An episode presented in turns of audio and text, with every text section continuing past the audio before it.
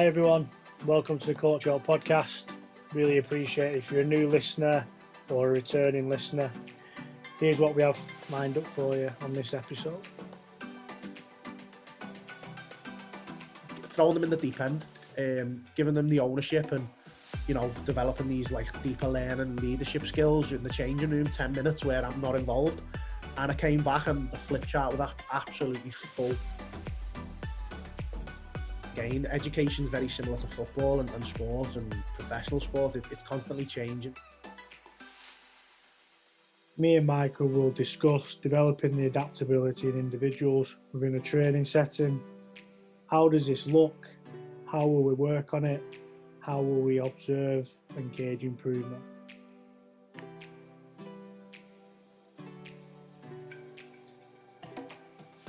Hi Mick, uh, cheers for joining us on the CoachHelp podcast. Really good to get you on. Uh, like I said, we're going to chat tonight quite a lot around developing the adaptability in an individual in your in your setting, in other settings, and just just kind of chew the fat on it really. Um, but just really quickly, um, just give us a little rundown on kind of where you're at at the minute, uh, what's kind of got you to where you are, mate.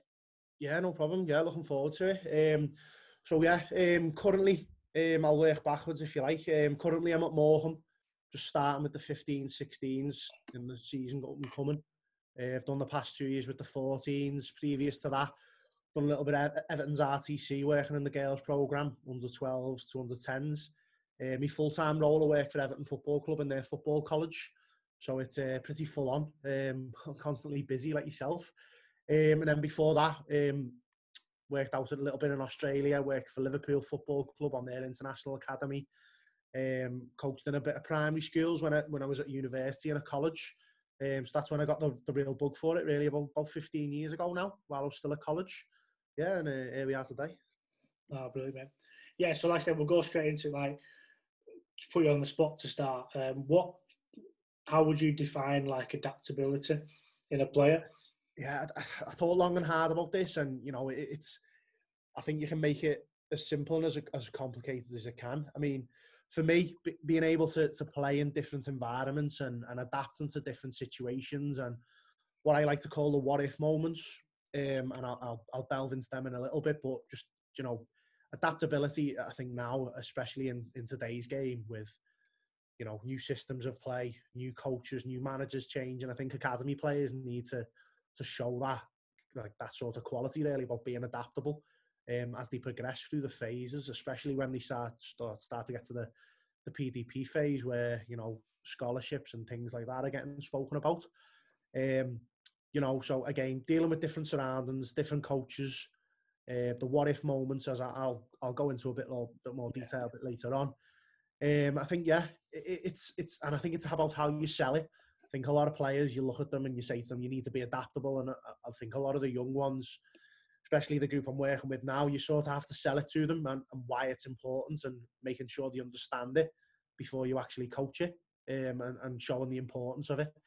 And I think you know in terms of my own coaching, I, I tend to throw them in the deep end a lot. Um, whether you know some people might think that's a little bit harsh at times, but I think you know they're in it. They, they want to be a professional footballer. They're going to have to adapt to the game. The game's ever yeah. evolving, ever evolving. So go into um, that like your like the deep end in terms of give us an example of that when yeah, you're so, coaching. Yeah, I mean, every sort of session, I try to make my sessions as game based as possible, and um, in terms of you know, I try to focus on you know, the who, what, when, where, why, and, and, and all things like that, which I've just covered recently on my B license. And it was one of my, it was one of my sort of action points, if you like, to, to, to delve into that a little bit deep, deeper with the players. Um, so in terms of how I sort of coach it, um, every session, as I've said, it tries to be as, as game based as possible and talk about these what if moments. So what happens if we're reduced to 10 players? What happens if the other team's reduced to 10 players? And helping the players you know, giving them sort of solution, or sorry, giving them scenarios and, and guiding them towards the solutions as much as you possibly can, and making it very player led. Um, so in terms of you know, I try to plan a lot of sessions where I know there's going to be a lot of chaos, and I like to watch on how the players adapt to it, who's getting a lot of the ball, who's sort of shying away from it. But again, back to the what if moments, I think there's there's lots and lots of scenarios that you can go through in, in every sort of practice that you know, you're giving the players opportunities to adapt to different situations. So, as I mentioned before, playing with less players, playing with a player extra, playing with two players extra or two players less. Um, if you're playing, if you're playing a team and they're putting you under high, high pressure, okay, how do we adapt to that, and how do we how do we build around it, and how do we get a bit of success? Um, again, technical and tactical stuff aside, I think this year I've not, I've worked a lot more in the psychological corner in terms of adaptability and, and showing a lot of resilience because I think that you know a, a, group I've been working with this year, sort of in the YDP phase, you know they, they become very frustrated and, and not controlling what they can control. I mean, getting getting frustrated over referees' decisions. They've got to adapt to those things like that. They're not going to get every decision from a referee. They've got to be able to adapt. Um, the moments after scoring a goal or conceding a goal, how do they how do they react and adapt? I think again adaptability. It's a lot about mindset. I think um, alongside all the tech and tack stuff. But again, as I mentioned before, in terms of you know my own practice, you know, I think an example that I could come up with is you know we try to follow academy structure right the way through in terms of formation. I think I threw a curveball in one game, particularly this year. I turned up and I said, right, well, we play four three three every week, but this week. I turned my tactics boards around and we played a 3 4 3. And instantly you could see faces around the room were like, oh, oh wow, how, how are we going to adapt to this? And I gave them 10 minutes. I stepped out the room. I left them with a big flip chart paper. You come up with the tactics and strategy. How are we going to play with this formation that we've never played today? And I gave them the scenario that, well, I've seen the opposition team sheet and I've seen their formation, and I think this is the best today. But how, how are we going to play against it?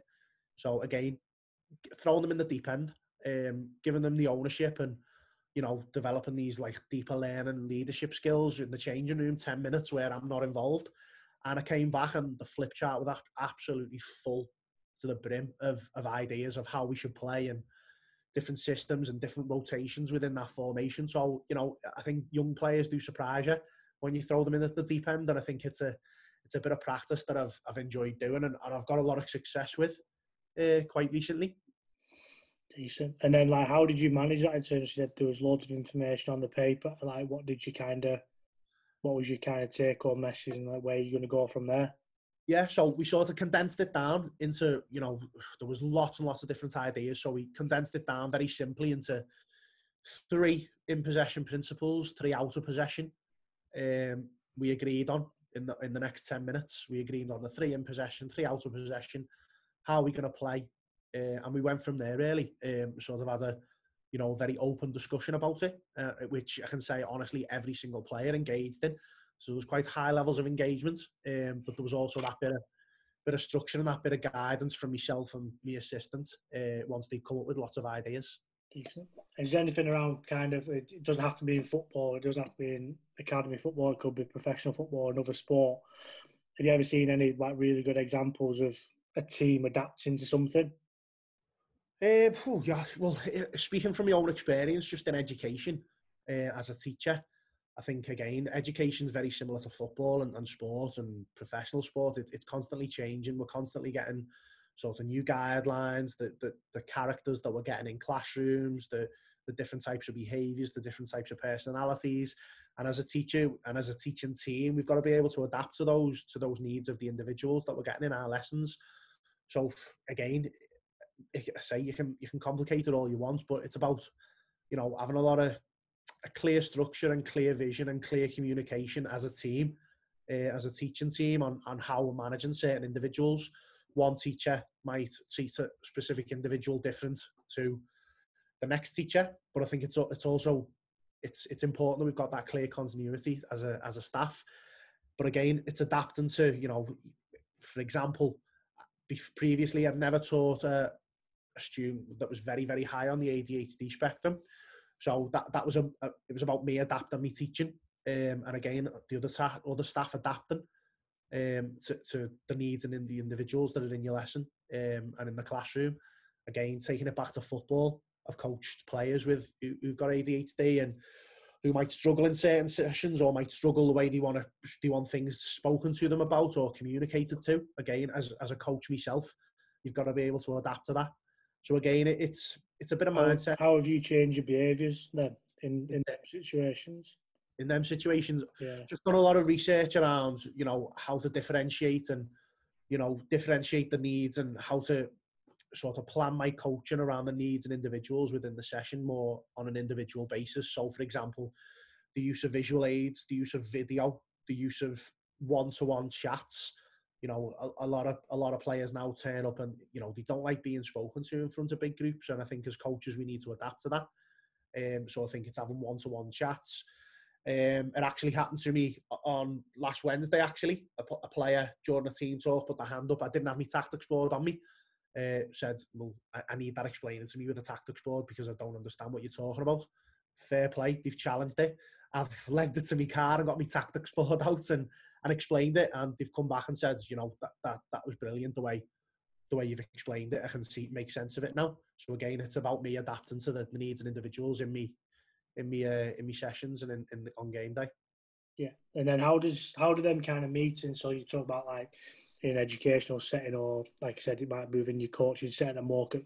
How does the MDT and the staff like I said, what do them conversations look like, and how do they plan, and how do they almost like periodize stuff into to be adaptable to these kids?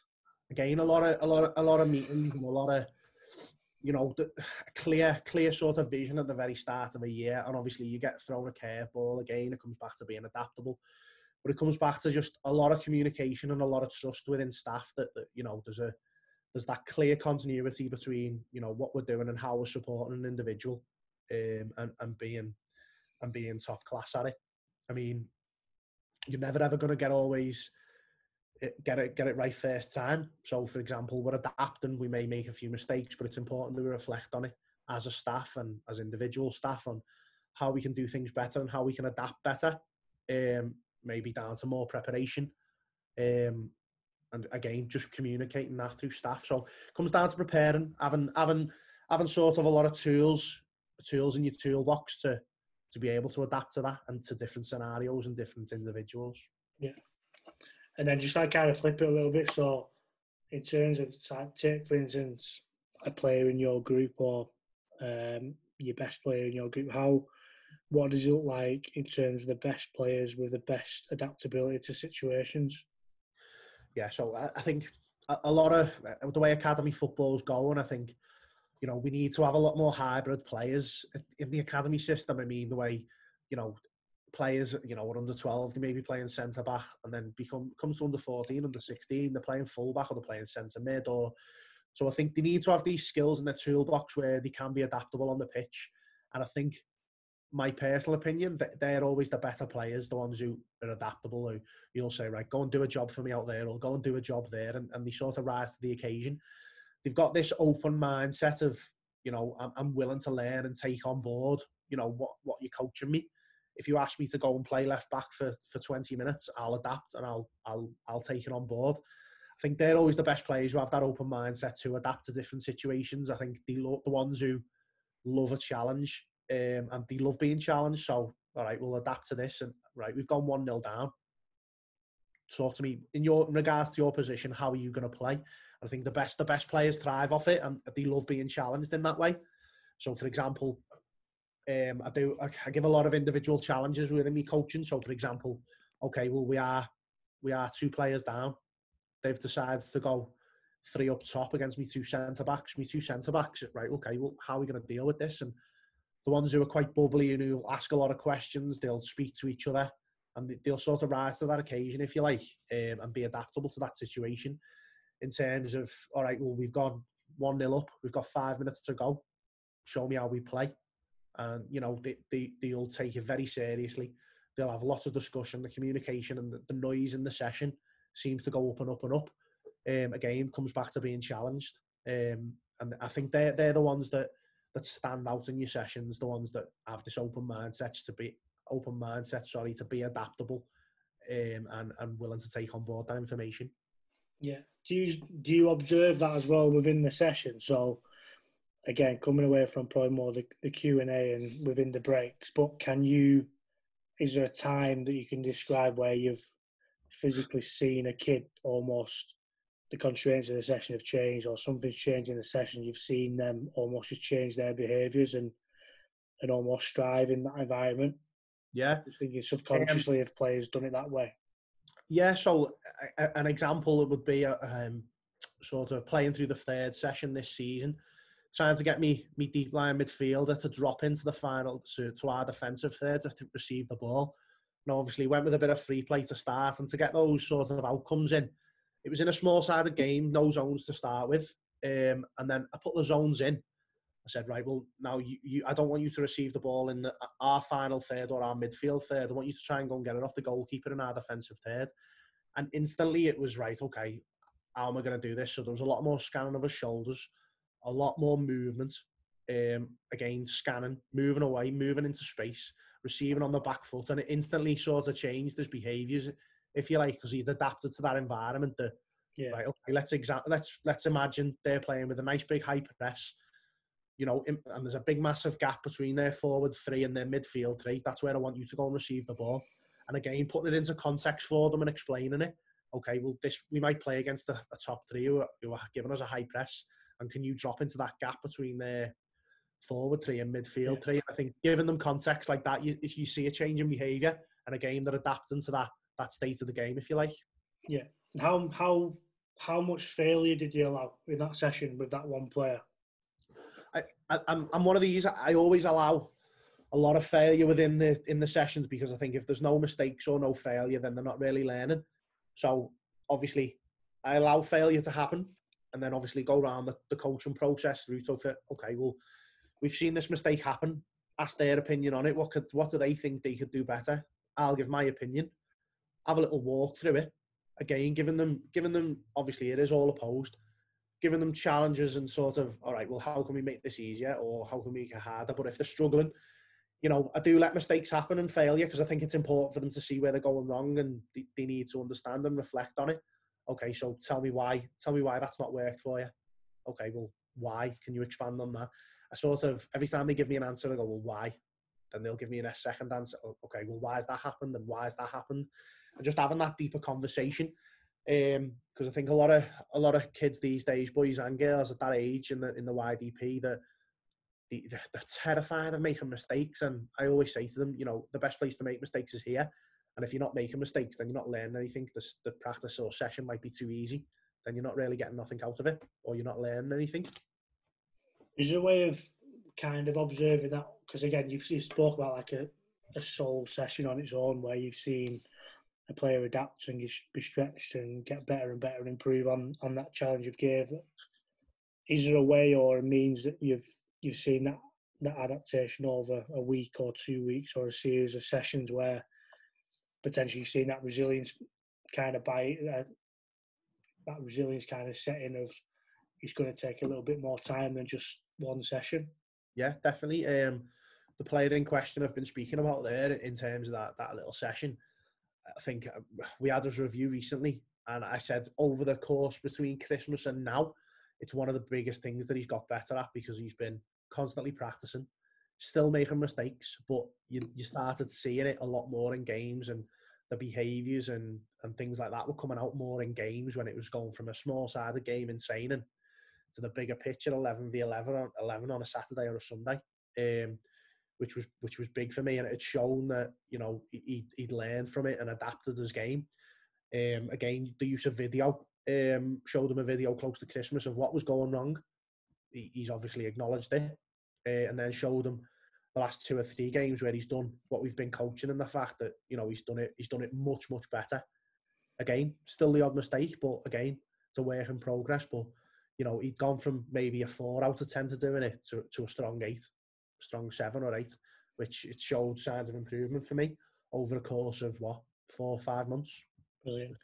And then just just in regards to kind of your environment of, of an academy, as we know, like from season on season or every two seasons, players will move on to another coach or another set of coaches or into a different phase.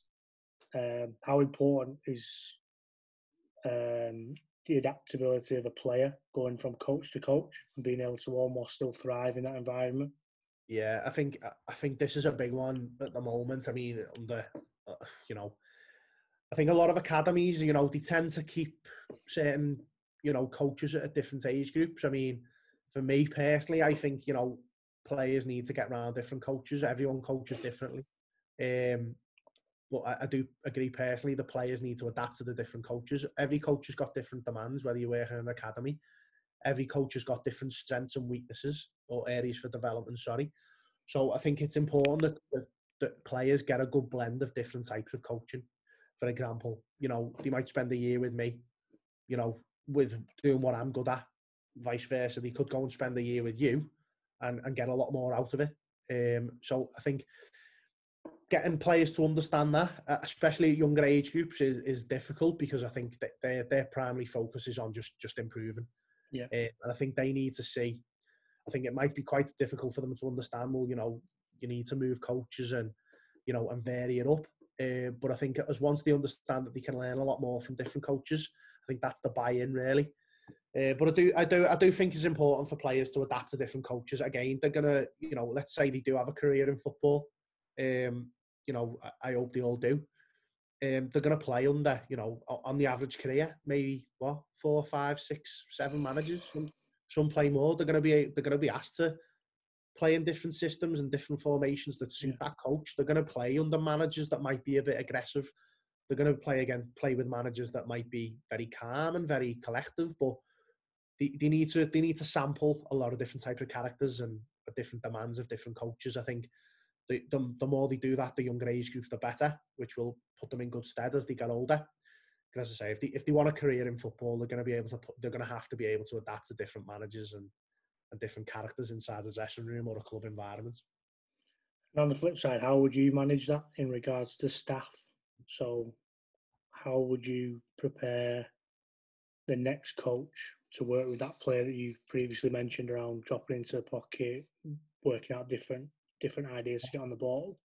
I think again it comes to so for example, so it, it, it works sort of you know perfect really. I mean, so if I was leaving an age group, for example, and handing them over to another coach, I think it's important that there's that bit of a handover period. So, for example, a way I could do it is right. Okay, you're taking these next year. Come and spend six weeks with these. Not not. It's not the case of a week or the, or a session. You need to come and spend, I'd say, six weeks minimum be involved, be around the group, get to know the group, not not just as players, but just as people. Um, get them to know you, maybe lead on little bits of the session and, and dip their foot in a little bit. But definitely sort of have this handover period, not just right, right, well, you're done with me now. There you go. Here's, here's Joe Bloggs. See you later.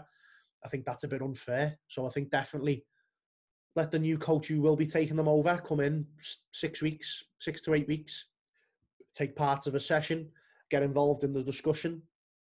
You know, get round the group. Don't don't be too worrying about you know all the technical and tactical stuff. Just observe and observe them as people and players. I mean, first and foremost, in academy, that, that for me, they're people and kids before they're footballers. So I think it's important that they understand the different characters that they're going to inherit.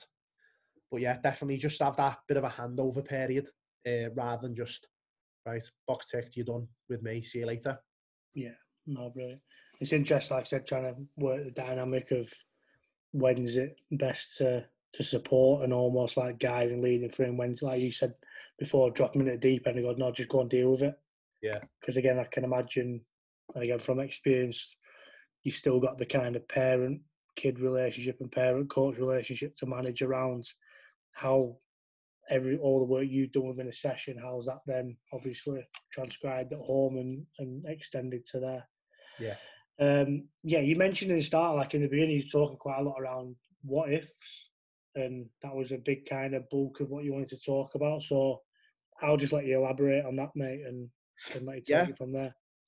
I mean, again, it comes back to sort of, you know, me coaching methods really, and, you know, again, the interventions I use and, and how I do it uh, around my best practices. So, as I said to you before, I try to make the practices as varied as possible presenting a lot of problems, as I mentioned before, and I'll mention again. But you know, it's it's allow it's given the opportunity for the players to suggest solutions.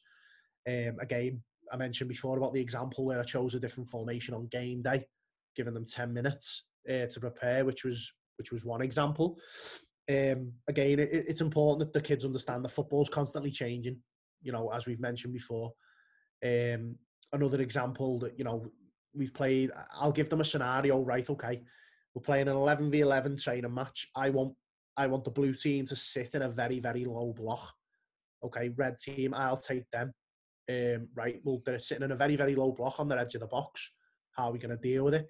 And, this came into really good context, really, for the players. We played a, we played another Cat 3 team who literally scored in the first minute and sat on the edge of their 86 yard box for, for 89 minutes.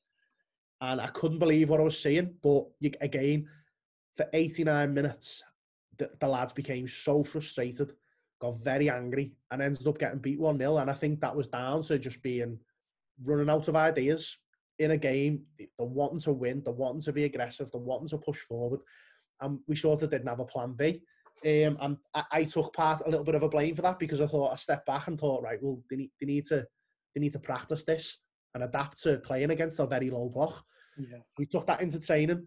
Um, spent a week on attacking against a very very low block. Again, a lot of information from me, a lot of guidance from me, but a lot of the information came from them. By the end of the week, it was like, well, okay, well, why didn't you do this last week on the Sunday if you're coming up with all the answers now? So you know, we, we spent a week on that and, and how to adapt to it. Lo and behold, a couple of weeks later, we played the exact same team. They done the exact same thing. 1 0 first minute, sat on the edge of the six yard box, and we ended up scoring four to win 4 1. And I think that was a, you know, again, not about the results, but it was just the way we played and was much better. Um, so they adapted to that situation a lot better yeah. than they did the three weeks previous. So again, that's another what if moment. If they sit in this low block, become it's becoming quite a common theme in this in this footballing world. So it's about giving them the tools to, you know, to, to develop themselves, the the tools to have a discussion, and you know the technical tools as well. All right, and being creative and just being, you know, self evaluate the situation if you like, and giving them ownership. What thing? What things did you observe in that first game? What things did you observe in individuals that you can remember? So yeah, um, just in terms of body language and attitude and, and character and you know levels of resilience, I mean, all the technical stuff was there. In, in a way, it was just you know becoming very frustrated. You know, uh, in terms of when we'd lose possession, it was they just hoof the ball forward, and they were becoming very frustrated at that. And I'm thinking, well, you can't control how they play, but we, you know we need to control how we play. Um, so I think it was just it was, it was standing back and observing all that. Um, as I say, I, I, wanted to see how they deal with it a lot, rather than me over coaching and trying to push for a result. So it was good to sit back and just observe the, the characteristics and how people dealt with it, especially our forward players who got very very frustrated. I don't think the keeper had a lot to do because their back four and their two holding midfield players were just winning everything, dominating just smashing the ball forward. And it, was interesting to see the levels of aggression and resilience. And I think after about 70 minutes, the lads got very frustrated and it, it didn't turn out very well for a few of them, um, just in terms of attitude. So it was good to just observe that and, you know, again, reiterate the message, control the controllables, control how we play. And obviously, yeah. as I mentioned, four weeks later, we went back and done a bit of reflection and, and, and done much better It's really interesting in terms of just hearing how you work with it, mate. And again, like I said, I know you personally and and the way you do work. Um, just to kind of add like a bit like a negative connotation to it, but like, what would probably a poor practicing coach maybe doing that scenario to take away all them kind of learning opportunities that that you want to see? Yeah, I mean, I think I always think in academy football, I think it, it, it's you're not there to chase results. I think, you know, I think the the very very easy thing for me to do. For example, I took, you know, I took a lot of uh, me stronger gifters and talented players off at half time initially to because they're becoming very very frustrated. So I think poor practice would be to keep them on, get them even more frustrated. So where it's sort of they blow their top. I think we stick to the same formation. I think you know, we were trying to develop a bit of a pattern of play in terms of that formation. I think probably poor practice might have been right. We'll we'll go, we'll go even. We'll go three. We'll go four up top and just push and push and push. Will result result like result in doing being very direct, which I don't think's you know I don't think think's beneficial for them young players. You know, I do try to get them to play through the third. So again, yeah. me just saying to the keeper, just get into the box. Everything just being long and direct. I think that might have been quite poor from me. Um, and you know, you, you, you'll know yourself, Lou. You, you see it happen, um, pushing for the results. So again, yeah, changing the formation, changing the tactics, keeping all the stronger players on, and you know, just pushing for the result rather than sitting back and just observing. Yeah, and what about yeah, what about coach behaviours in that? So again, I you talk about sitting back and observing, but then what would again the other the flip side of the coin in terms of coach look like in that scenario? I think the way I, I think if if it was sort of negative, the coach, you know, giving off bad bad body language and bad just bad necessary language, bad coaching language, just being very negative on the sideline about you know trying to push for the results. I think obviously your as a coach, your your enthusiasm and your passion rubs off on the players. So I think if for me on that day, if I was to turn very negative and start being very aggressive and negative towards the players, I think that would have been very poor from me or as a coach. Um, yeah, so I think again, it's about being positive and, you know, again, being a guide, but not giving them too much information. Again, throwing them in that deep end a little bit. Uh, and then obviously towards the end of the game, calming the situation. But again, if you wanted to do it on the flip side, you know, he could have come off that pitch 1 0 down, could have been very aggressive, called them out, called them out for all kinds, you know, picked up on every mistake, which yeah. focused on the negatives, if you like. Yeah, no. And just going, like I said, just with the what if stuff, is there anything else you want to add yeah, yeah. around no, examples? I think I've, I've focused on like a lot of like you know technical and technical what if moments there. I mean, you know, we've had things this year where you know, again, mindset stuff where they've been three 0 up in a game. The team have come back and you know it's been three all, and it's like wow, right, okay, well, what, what are we going to do now? And you sort of run out of ideas because they're a bit deflated. So I think it's having this mindset of showing resilience and being adaptable. Right, well, we've been 3 0 up, we've conceded three goals. How are we going to manage the game? And again, adapting to the character, adapting to the character of the other team and the characters they have. Um, another one for me is, you know, um, climate and environment. I mean, speaking from experience, I, I had the I had the uh, the fortune to go and take part in the Dallas Cup with me, me full time role at Everton. That uh, adapting to that in itself in tournament football in a very, very hot climate with a lot of English players who struggled to adapt to the weather and the climate. And, you know, again, technical and tactical stuff aside, you know, we were playing some games with a little bit of altitude, playing in 30, 40 degree heat. Um, some games with no water breaks against players, you know, we played against Mexican teams, USA teams, obviously, who, who were used to playing in that. So it was down to us to maybe change the way we play, change our formation, change certain, you know, individuals to match up against their individuals and to their strengths and play to their strengths a little bit more. Um, as I say, it's it's not just about the tech and tack stuff. It's you know adapting to the environment and things like that. But again, I, as you say, I try to make training as varied as possible, different size pitches, shapes. Um, you know, if if we had the luxury, I'd take them over and do some warm weather training for if that ever happens again. But obviously, uh, money's a constraint at the moment. But yeah, that was just another another example, really. Yeah, no. And just like I said, just trying to round it up a little bit, mate. Um, if you to like observe another practitioner or go and speak to someone, is there anyone that you've kind of seen out there that you think is really good at this stuff and developing this stuff? Yeah, um, I mean, I've got I've got quite a few role models in the game. Some that I know quite personally, and some some that I've worked with, and then obviously there's ones that you know I follow mm. quite closely on social media and things like that. I mean, I think I sort of I sort of got the the what if thing came from um, a guy called a guy at Villa now, uh, Michael Beale. I, I, read a lot of his stuff and do a lot of like read into a lot of things that he done.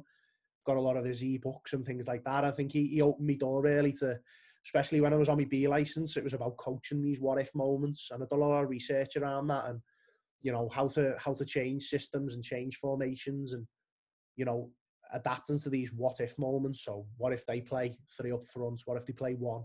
What if they play five at the back? What if we're reduced to ten players? And you know done a lot of research and a lot of you know toyed around and played with a lot of sessions that can adapt to these situations. So yeah, he's probably one. Um, the, the, the staff that I'm working with currently, you know, Morecambe, um, you know, I, t- I try to stay and watch as many sessions as possible, even with the younger age groups, as we saw, you know, 7v7, 9v9 football.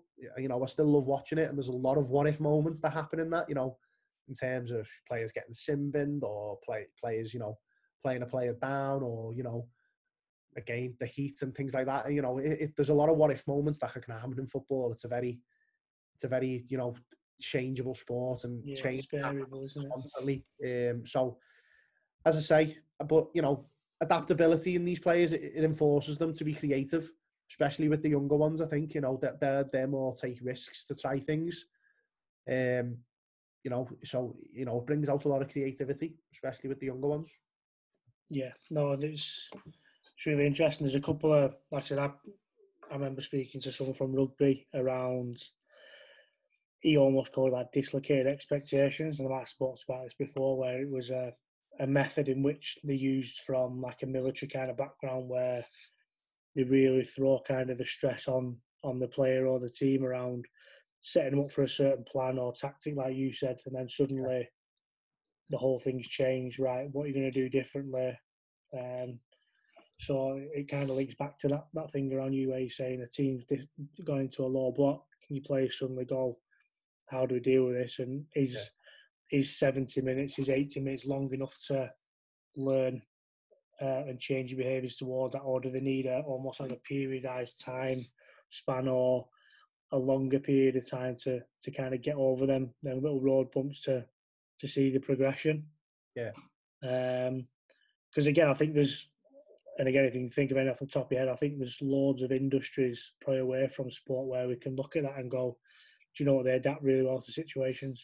And and going forwards, it could be something that we, we kind of steal and transfer into into our sport. Yeah, I mean, I think you'd only have to look. Obviously, the biggest adaptable change in the coming climate was what happened with the COVID and how people adapted to that. I think every single industry had to learn how to adapt due to due to the current pandemic. So, yeah, COVID being a prime example on how different industries, not just football, as you've said, you know, hospitality, leisure, everything. Yeah, that's a great point.